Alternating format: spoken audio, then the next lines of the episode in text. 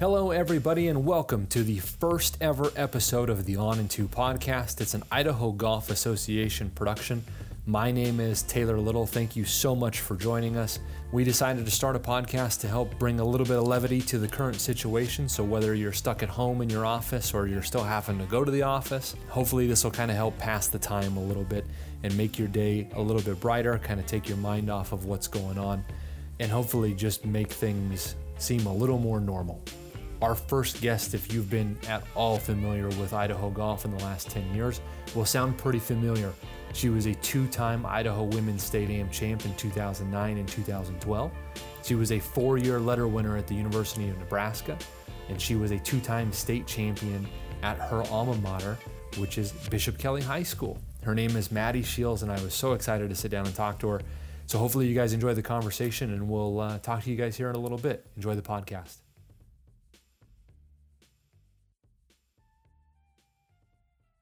I would be remiss if I didn't ask uh, first and foremost, how are things going down in California? Are you guys making it uh, during this kind of weird time, or, or what are you guys staying up to and staying busy with?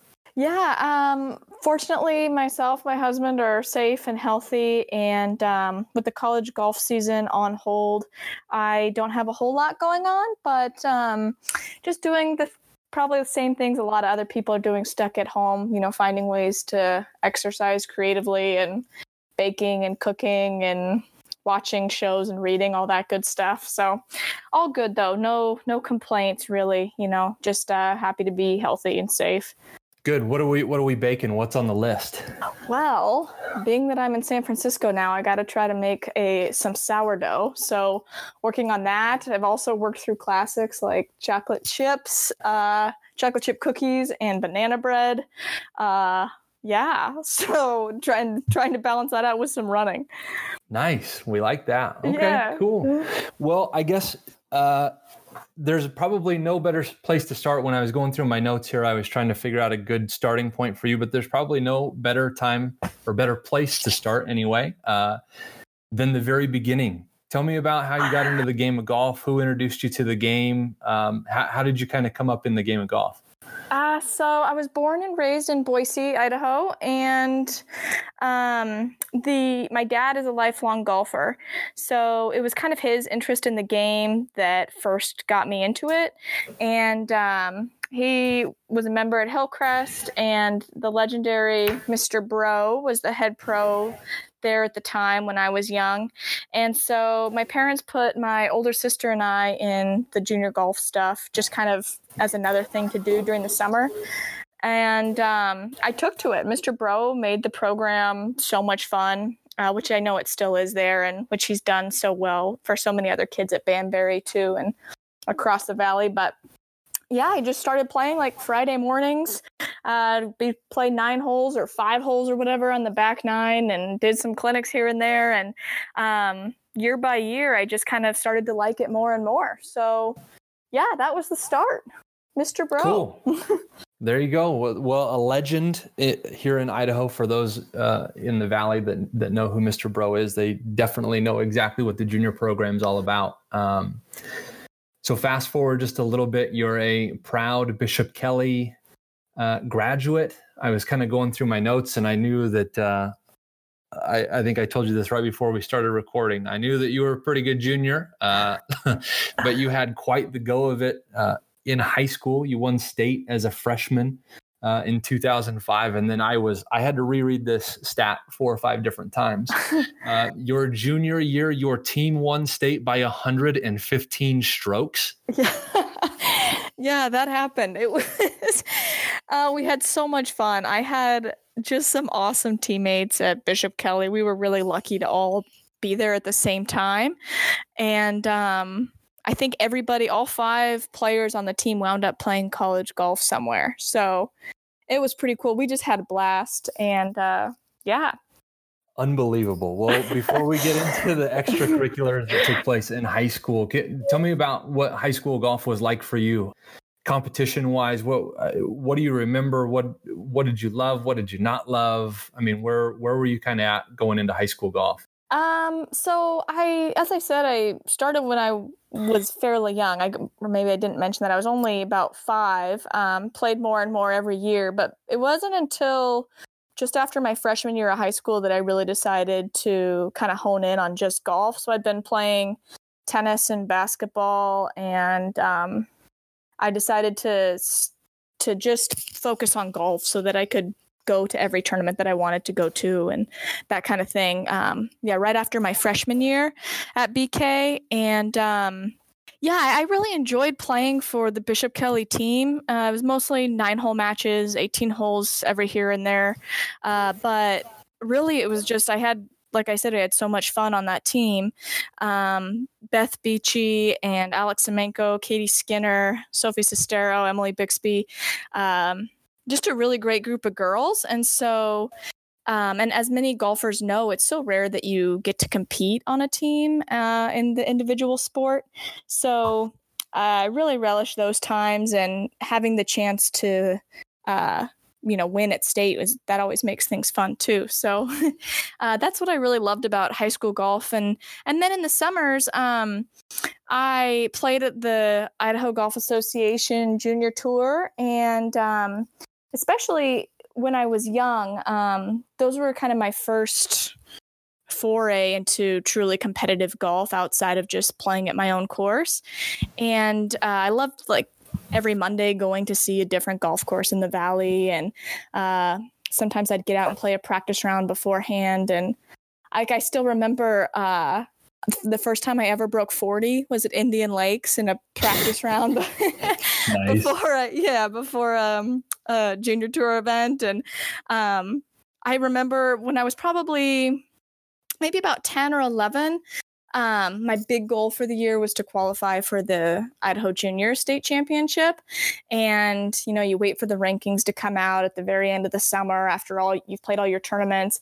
And I got in and uh, I was so excited and uh, got to go to Idaho Falls for the big state championship. And um, I came home and uh, I, my grandparents took me to the tournament. And I came home and I was so excited. They t- they'd taken me to see the temple and the falls and stuff. And uh, I told my parents I loved it so much that I was going to move to Idaho Falls when I grew up. So uh, awesome. yeah. So uh, junior golf for sure was like just a lot of great memories. Um, yeah.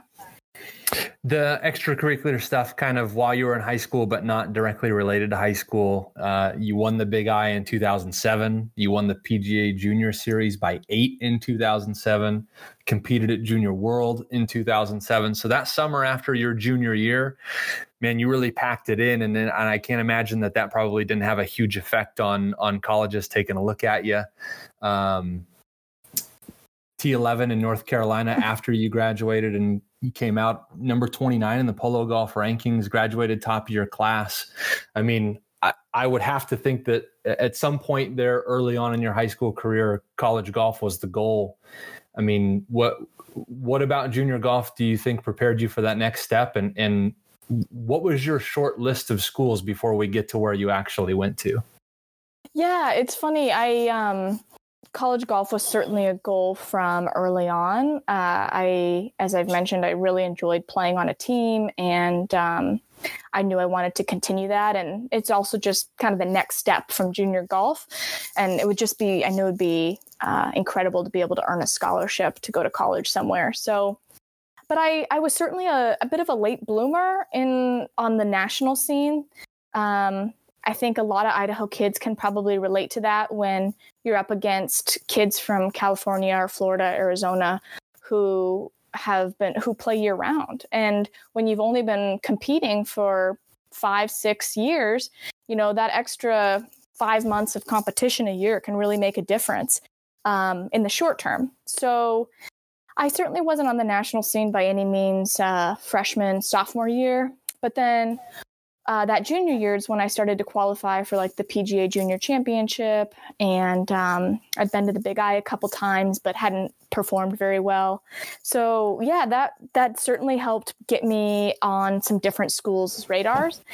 And honestly, I was looking all over the place, and I, I didn't make a decision until my senior year, but I was looking at everything from um, University of Idaho, Washington State, uh, University of New Mexico, uh, University of San Francisco, ironically, Yale, and Nebraska. So really all across the board. Um, was yeah, I I uh, was looking everywhere. so you graduate and you decide to take your talents to Lincoln, Nebraska, to become a corn husker. And uh, I, I meant to, admittedly, meant to ask you this before we started recording. I know she's a legend. I do not know how to pronounce your head coach's last name. Robin Krapfl. Okay, so you go play for Nebraska legend. She's alum. She was the head coach. What made you decide to go to Lincoln? I mean, what was the draw to Nebraska? Yeah, um, I got that question a lot over the years, which always made me laugh because people from Idaho would say, why did you end up at Nebraska? And then I went to Nebraska, and people would say, What's it like in Idaho? so it's funny how how much both ways that went. Um, but you know, I the athletic department at Nebraska was truly incredible. And um, because of the football team's success, there is such a high level of support across the entire state and especially in Lincoln um, for the university and really all of their sports. So I loved that um, I was going to be at a place where I could go to huge football games and get all the support um, as a student athlete, you know, have fantastic facilities and uh, playing great tournaments. And um, I loved that Robin had been at the school for so many years. I knew that she would be there for many more. And um, I pr- appreciated uh, being able to look forward to that consistency. Um, and I really liked the people there. It was, it just kind of felt right. Uh, a lot of just fantastic, down to earth, hardworking people. And um, also felt that I could make a difference on the team. I didn't want to go somewhere where I'd be riding the bench for a couple years when you, I knew that I'd only have four to play. And um, that was the case at Nebraska. Well, I'd say you uh, made a difference right away. Uh, you were the fourth person in school history to be a four time letter winner and a four time WGCA Scholastic All American. You got 11 top 10s, 18 career top 25s. You were the this is my favorite stat from from all of your college career. you were the first ever Big 10 golfer of the week at Nebraska. You won it again 2 weeks later. Uh, you have the ninth best scoring average in history. Uh, you know what what was the biggest change when you got to college and, and how did you embrace that change and kind of make it something that kind of propelled you forward? Because it seemed like you didn't really miss a, miss a step once you got there. Um, well first i have to say the easiest way to become the first uh, big ten player of the week from nebraska the key was to be in the first class that sure, competed sure. in the big ten instead of the big 12 uh, so that kind of helped my case a little bit but um, no, you know, it's funny. As I said, I was a bit of a late bloomer on the national scene in junior golf and didn't really start standing out or having success until my junior, senior year um, in national events. And, and that was a bit of the same story at Nebraska where I was competing to make the lineup my freshman year, uh, but I wasn't a lock by any means. Uh, I just kind of, you know, I had a chance. I was playing the five spot a lot. And, um, but it was hard. I I was certainly up against you know players that were a lot more experienced and um, settled. There's so much um, uncertainty and change your freshman year of college. Uh, you know, moving away from home and being in college classes and um, playing, you know, a, a, more elite level of golf, all that goes with it. So uh, freshman year was definitely an adjustment, but by the I just stuck with it. You know, I um, just kept trying and kept working and um, really leaned on some favorite teammates got you know became close with my team. I uh, learned a lot from my assistant coach mike schuhard at the time.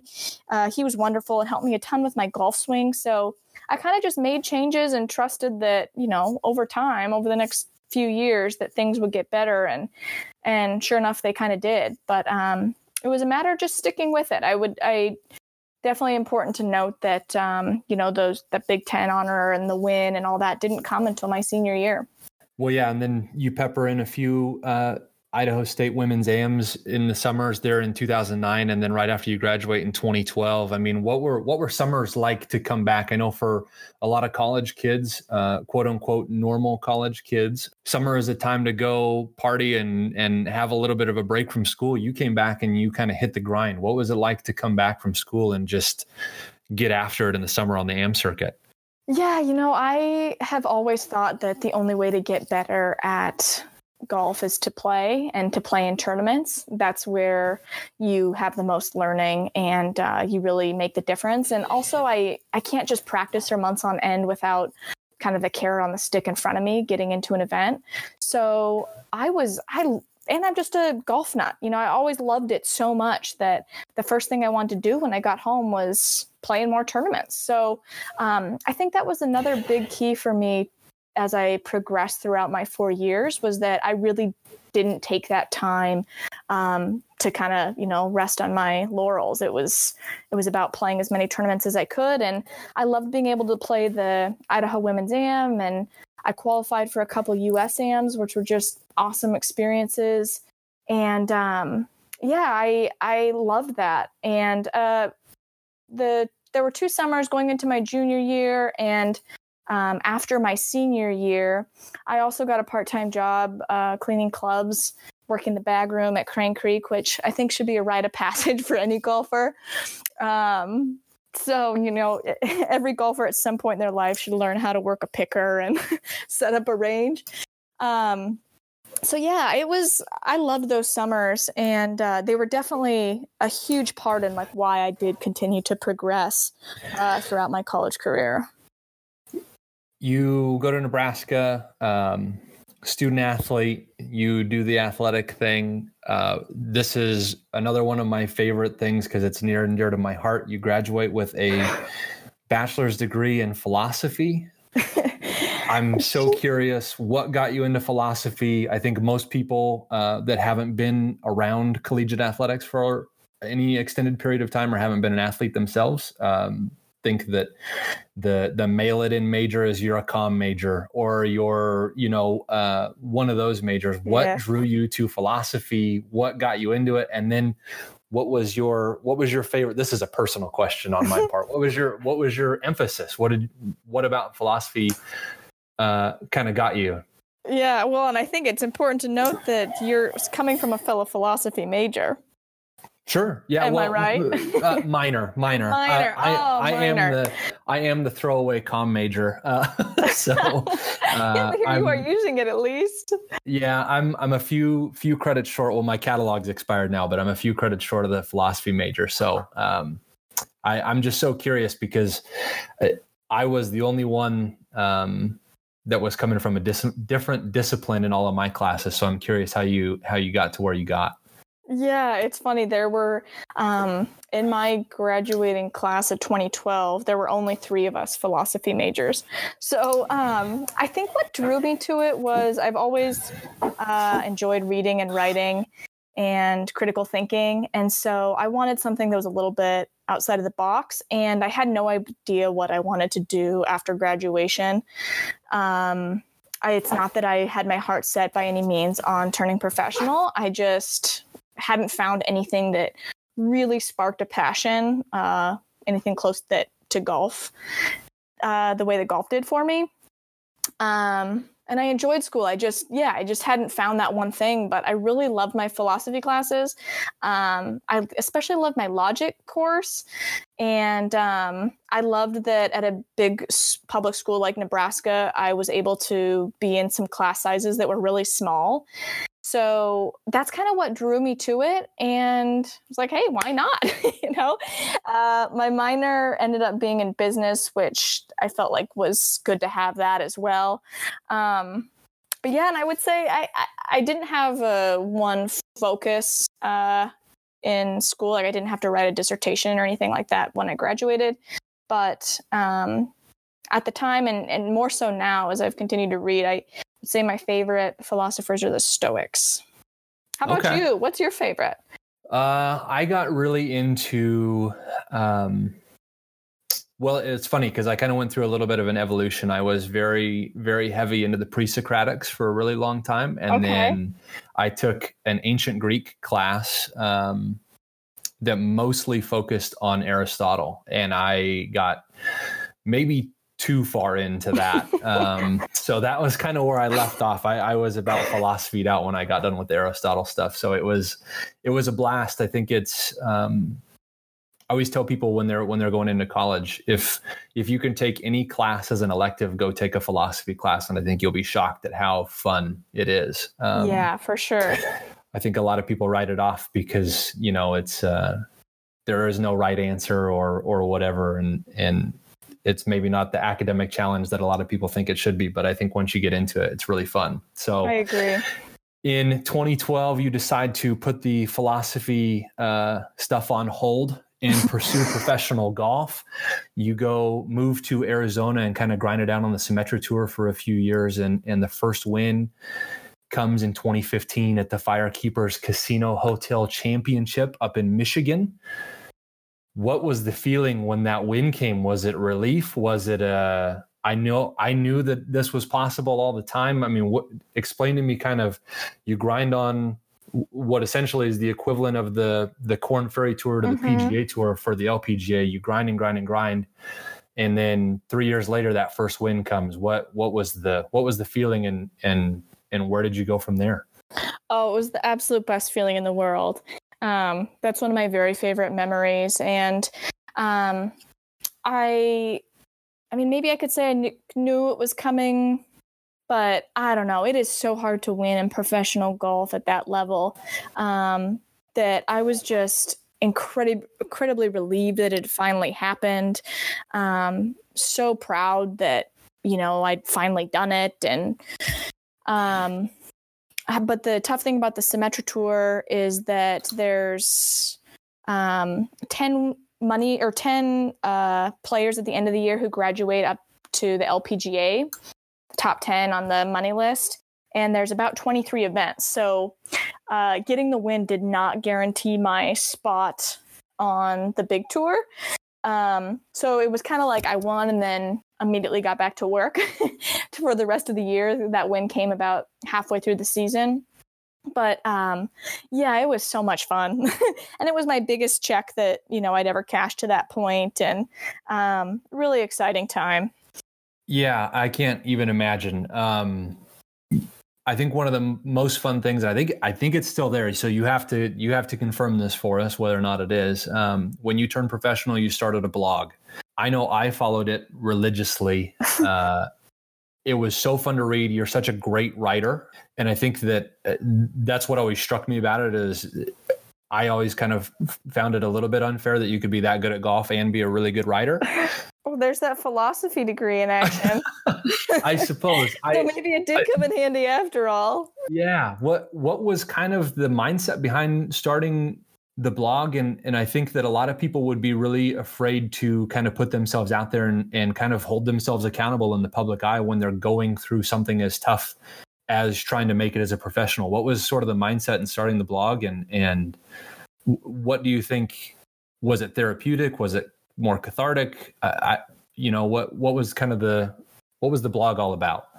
Um, you know, so it started because I, I had put together a group of uh, financial supporters to back me as I went out on tour because um, the cost of traveling and playing the tour and practicing in the off season is high, and the uh, money is incredibly low. So I wanted to be able to communicate with those supporters, you know, w- where their money was going, what I was up to, what it looked like, because not everybody's going to be going to symetratour.com or the cactustour.com and hitting refresh on the leaderboard every weekend. Uh, there's a lot of tournaments. So uh, it was a great way for me to just keep in touch with them. And at first it was just an email, and then I decided – to put it as a blog because um, there I met so many other people along the way, whether they were host families or pro am partners, um, old friends from Idaho or from Nebraska.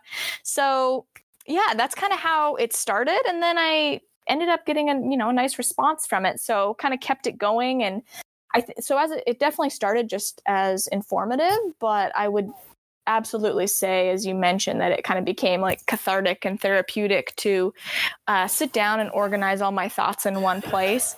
And looking back now, I have to say too that um, I hope that every young golfer, if they're not publishing it, that they're at least writing it down for themselves, um, just as a record for their own memory. Because looking back now, I am so glad to be able to go back to January of 2013 or August of 2014 and read in my own words what it felt like to miss three cuts in a row or finally get a win or, you know, have developed a training program that I'm trying to stick to and but not seeing the results or I am seeing the results or all those different things and all those up to, ups and downs.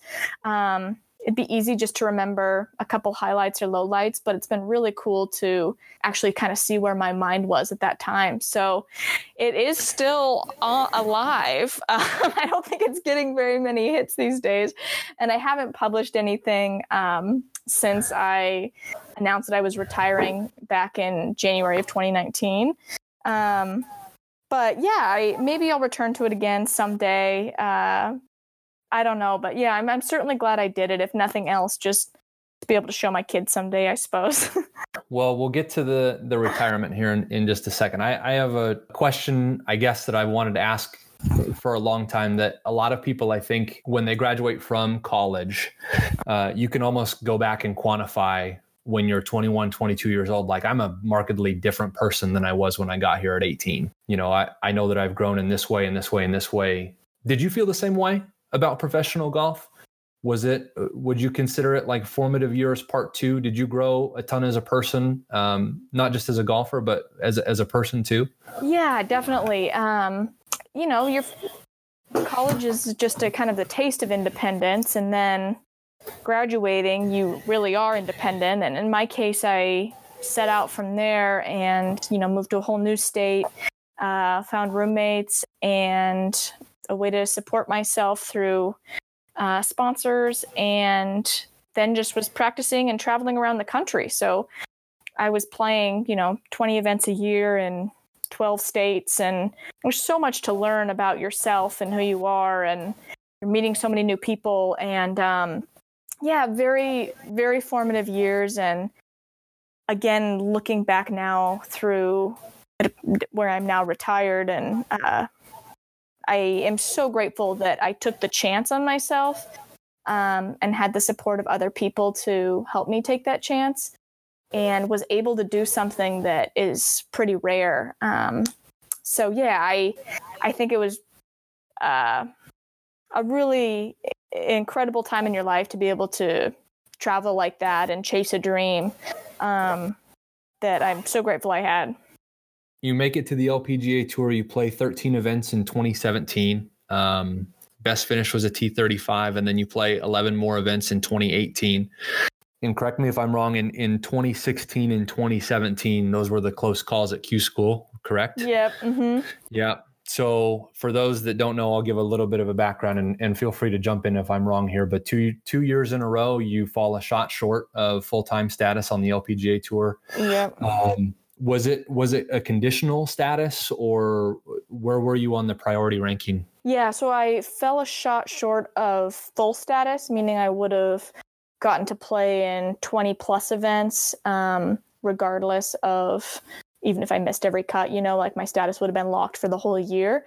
And so instead i was in the partial status category where um, i was getting into about you know five or six events and then if i played well then uh, i could reshuffle on that list and move my number up and then hopefully get into more events which i earned a couple each year and yeah played in 13 and then 11 okay. Well if you don't mind i there's a, a twitter post here right after the the second uh, close call at q school that i'm just going to read it and i think people will understand that you're a really good writer after this too. Um, but I think it also speaks to your character and, and kind of how far you had come as a as a golfer and as a person. On December 4th, you said it's hard to process how I feel after the 90 holes of Q school.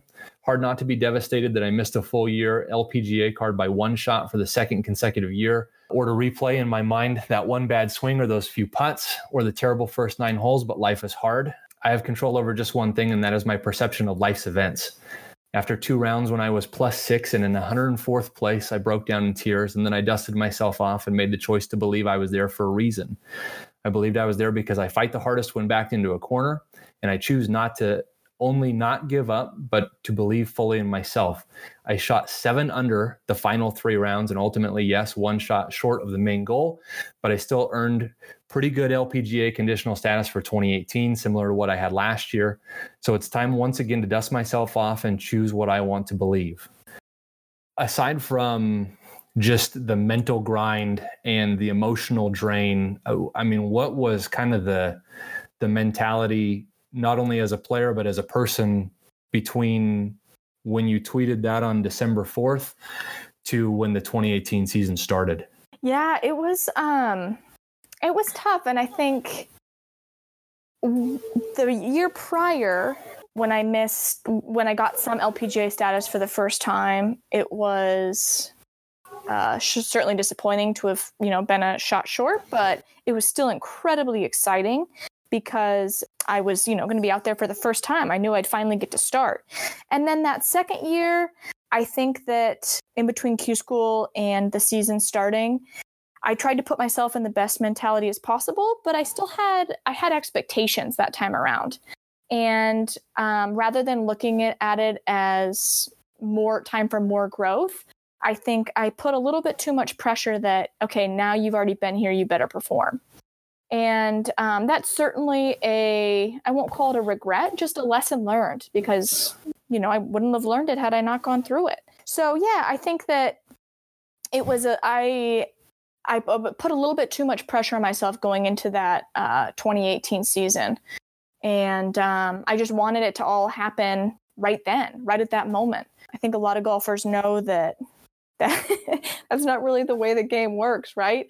It's like sure. a lot of times you end up playing your best on the day you were sick or your first day back after a month off or um, you know when you least expect it think the best things happen so um, yeah it was a, i think it was just too much pressure well you decide at the end of the 2018 season to hang it up and you kind of jump into trying to find a career and trying to figure out what what the next step is. What was that transition like? Uh, I mean, when you decided to to hang it up, what what was the first thought in your mind, and and kind of what was the direction that you were headed at that point in time? Yeah, it was a super tough decision, and I took a long time to figure it out. I had always been incredibly focused on golf. You know, I just, as we talked about, I started when I was five, and you know, decided that tennis was too much when I was 12 or 14 or whatever. so um, it's, I think a lot of golfers, junior golfers, and when they get to college, um, you, uh, all college athletes can relate at some level to your sport being a bit of your identity. And um, I was certainly, you know, nervous, I think, to lose that and step away from that. But I knew that um, I just kind of come to a breaking point where I wasn't um, I, I, felt stuck because of that pressure that I was putting on myself. And I'd seen the cracks in my game, um, the gaps that existed between myself and the players on the LPGA who were actually able to make a living.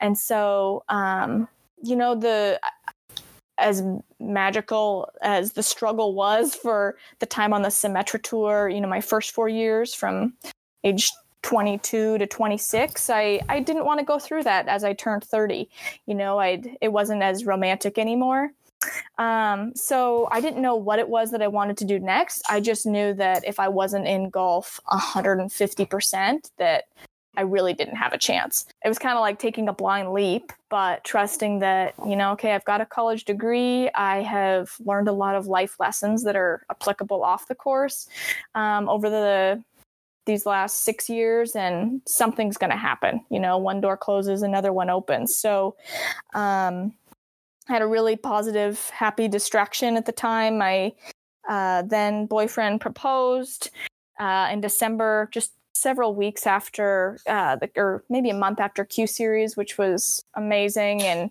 uh, he ended up taking a new job that moved us from Phoenix to San Francisco. And so that kind of presented a whole new world of opportunities in Phoenix, all I'd ever seen were golf courses and other golfers. And so it was exciting to come to a world where, you know, who knew what I would find.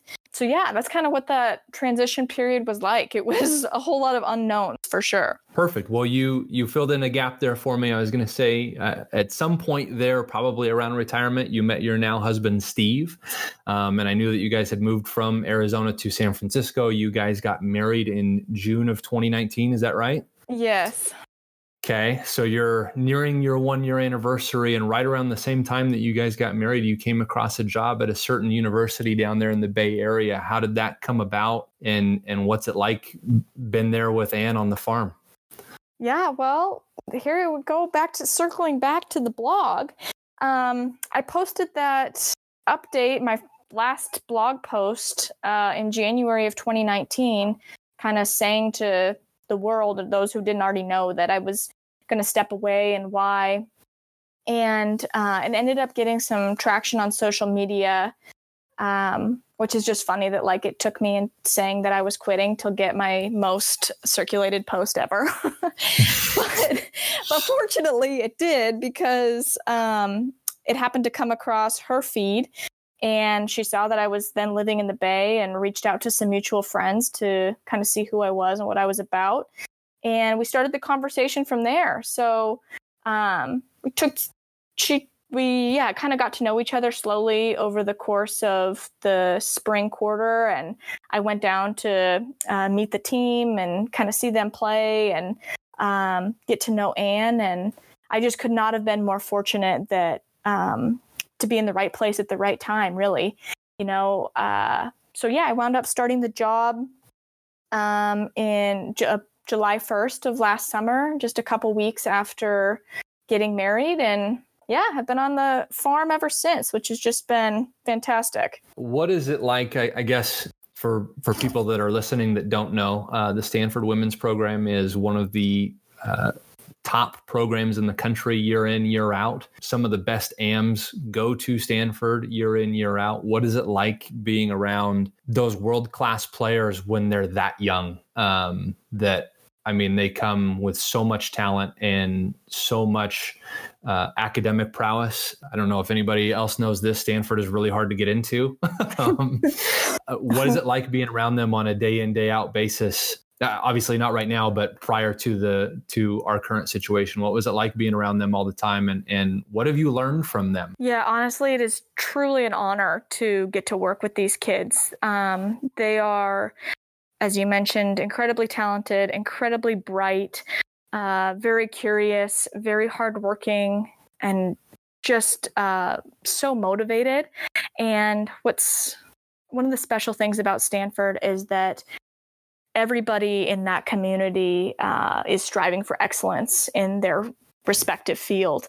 And um, so you're not just one of one, the big fish in the small pond.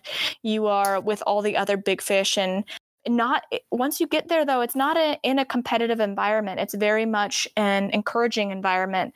So people are trying to learn from one another.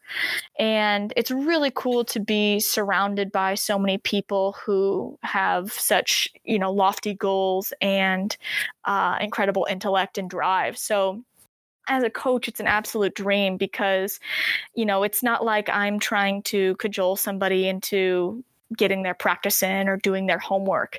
Um, they are totally on top of things all the time. And uh, if anything, I'm encouraging them to uh, take a breather every now and then. So it's I feel so lucky to be able to just be around these these students and um, learn from them in all kinds of ways. Um, I certainly enjoy watching their golf swings and I love seeing them compete and work together as a team. And I l- absolutely love when we're not on the golf course or sometimes when we are for a distraction and so we're walking down the fairway to hear what they're learning in class and um, how their coding is going and, you know, the computer science class that all the freshmen take or, uh, some psych study that they're being a part of or you know there's all kinds of cool stuff there so yeah it's really fun to be able to learn from them and watch them and honestly just be along for the ride That's so cool. Well, Maddie, you've been awesome. I've got a few uh, like lightning round questions for you, Oh, real here quick we go. before we let you go. So you ready? Yeah, I'm ready. All right. Favorite course in Idaho?